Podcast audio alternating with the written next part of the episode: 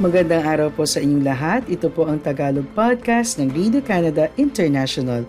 Sa loob ng 10 minuto, ihahatid namin sa inyo ang ulo ng mga balita tungkol sa Canada, sa Pilipinas at sa Filipino-Canadian community.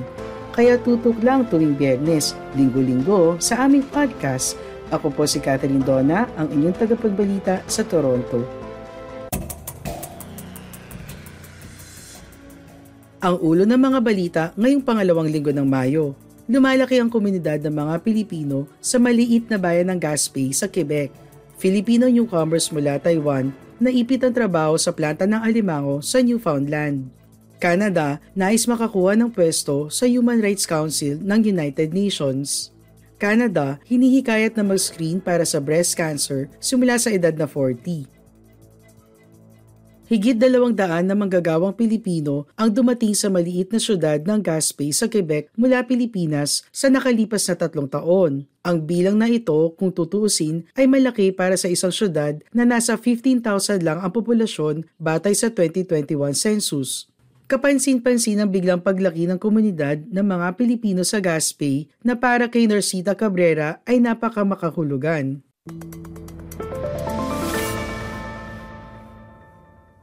Higit isang dekada na nakatira si Cabrera at ang kanyang asawa sa Gaspé magmula pa noong 2005.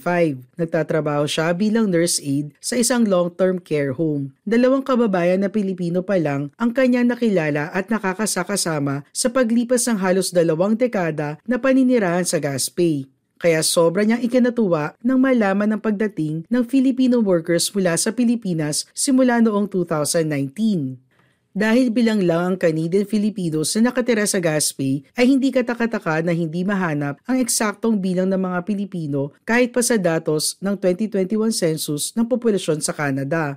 25 tao ang naitala na marunong magsalita ng Tagalog sa Gaspé ayon sa huling census. Unang nakipagkita si Cabrera sa unang batch ng newcomers noong 2019. Nagtatrabaho bilang temporary foreign workers para sa fiberglass production ng LM Wind Power, isang renewable energy company sa Gaspé, ang karamihan sa Filipino newcomers.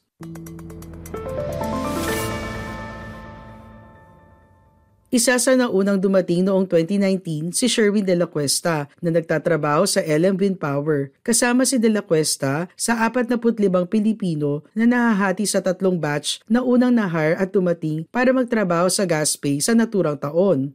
Umaabot ngayon sa higit 220 na temporary foreign workers mula sa Pilipinas ang dumating na sa Gaspay. Ang ilan sa kanila ay nagtatrabaho sa fast food chain ng syudad. Higit 30 pa ang inaasahan na madadagdag ng newcomers sa komunidad ng mga Pilipino sa darating na buwan ng Hunyo na magtatrabaho sa LM Wind Power ayon kay De La Cuesta.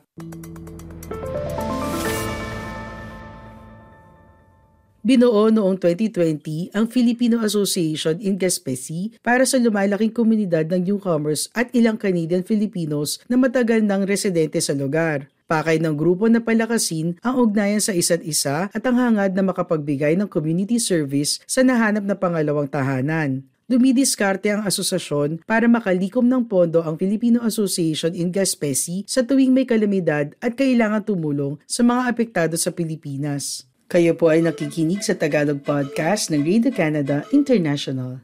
Habang nagpapatuloy ang hindi pagkakasundo ng crab harvesters at plant owners, dang-dang tao na umaasa sa industriya, kabilang ang dose-dose ng temporary foreign workers, ang naipit at naghihintay ngayon para sa isang resolusyon. Kabilang sa temporary foreign workers ang halos 20 Filipino newcomers na dumating sa Newfoundland and Labrador mula Taiwan nitong nakaraang buwan na na-recruit ng Work Global Canada para magtrabaho sa Hickman's Harbor Crab Processing Plant.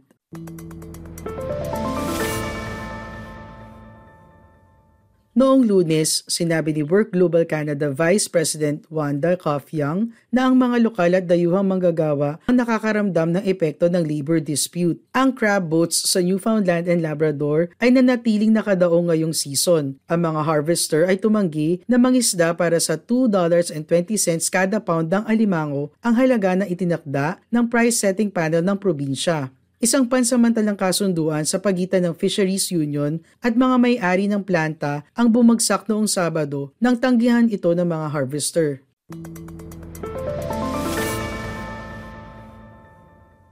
Sinabi ni Cuff Young na ang federal na gobyerno ay hindi nire-require ang mga employer na bayaran ng temporary workers para sa minimum number of hours kung magkakaroon ng isang labor disruption. Sinabi ni Young na binisita niya ang mga Pilipinong newcomer sa Hickman's Harbor noong nakaraang linggo. Ayon sa Association of Seafood Producers, ang 22 snow crab processing plants ng probinsya ay may 45 hanggang 125 seasonal temporary foreign workers kada planta. Sinabi ni Cuff na isa pang Pilipino na newcomer ang dumating noong biyernes at ang employer ay umaasa na magkakaroon ng resolusyon sa krisis. Pero kung walang mahahanap na solusyon, sinabi ni Cuff na ang kanyang kumpanya ay may backup plans. Sundan niyo rin kami sa Facebook at Radio Canada International Tagalog. Nais ng Canada na makakuha ng pwesto sa United Nations Human Rights Council nangako na isusulong ang mga issue mula online speech hanggang access sa abortion. Ang Canada ay tumatakbo para sa isang pwesto sa council mula 2028 hanggang 2030 sa pamamagitan ng botohan na malamang ay magaganap sa 2026. Sinabi ni Foreign Affairs Minister Melanie Jolie na ang Canada ay hina-highlight ang anim na pangunahing prioridad sa pagtakbo nito, kabilang ang pagpapanagot sa mga estado na ikinulong ang mga human rights activists ang pagbabante sa pagkakapantay-pantay ng kasarian, mga karapatan ng LGBTQ, sexual na kalusugan at reproductive rights ay magiging focus din ng candidacy ng Canada. Plano ng Canada na gayahin ang focus ng gobyerno ni Harper sa kalayaan sa mga reliyosong paniniwala habang itinatali ito sa anti-racism programs at pagsulong sa muling pagkakasundo sa indigenous peoples sa buong mundo.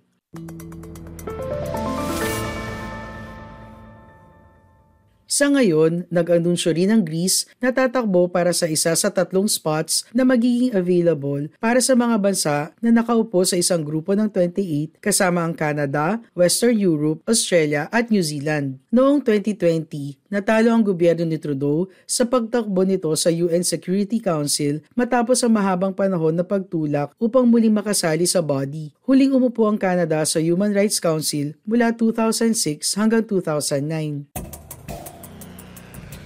Ang Tagalog podcast ng Radio Canada International ay available din sa Spotify, TuneIn, Apple Podcasts, Amazon Music at Google Podcasts.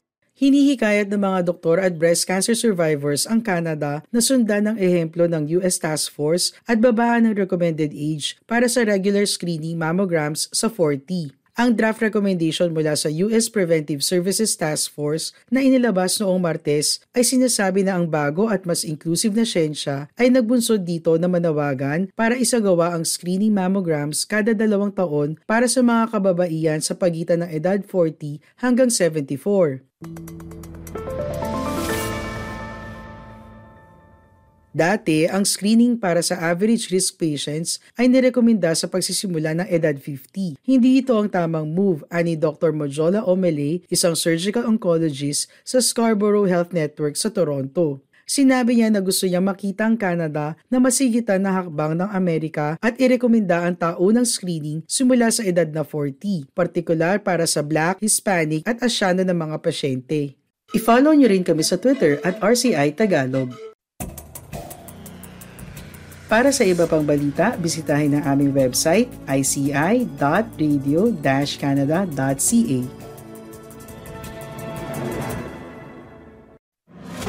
Maraming salamat po sa iyong pakikinig sa Tagalog Podcast ng Radio Canada International. Lagi po kayong makinig tuwing Bernes para makabalita tungkol sa ating mga kababayan dito sa Canada.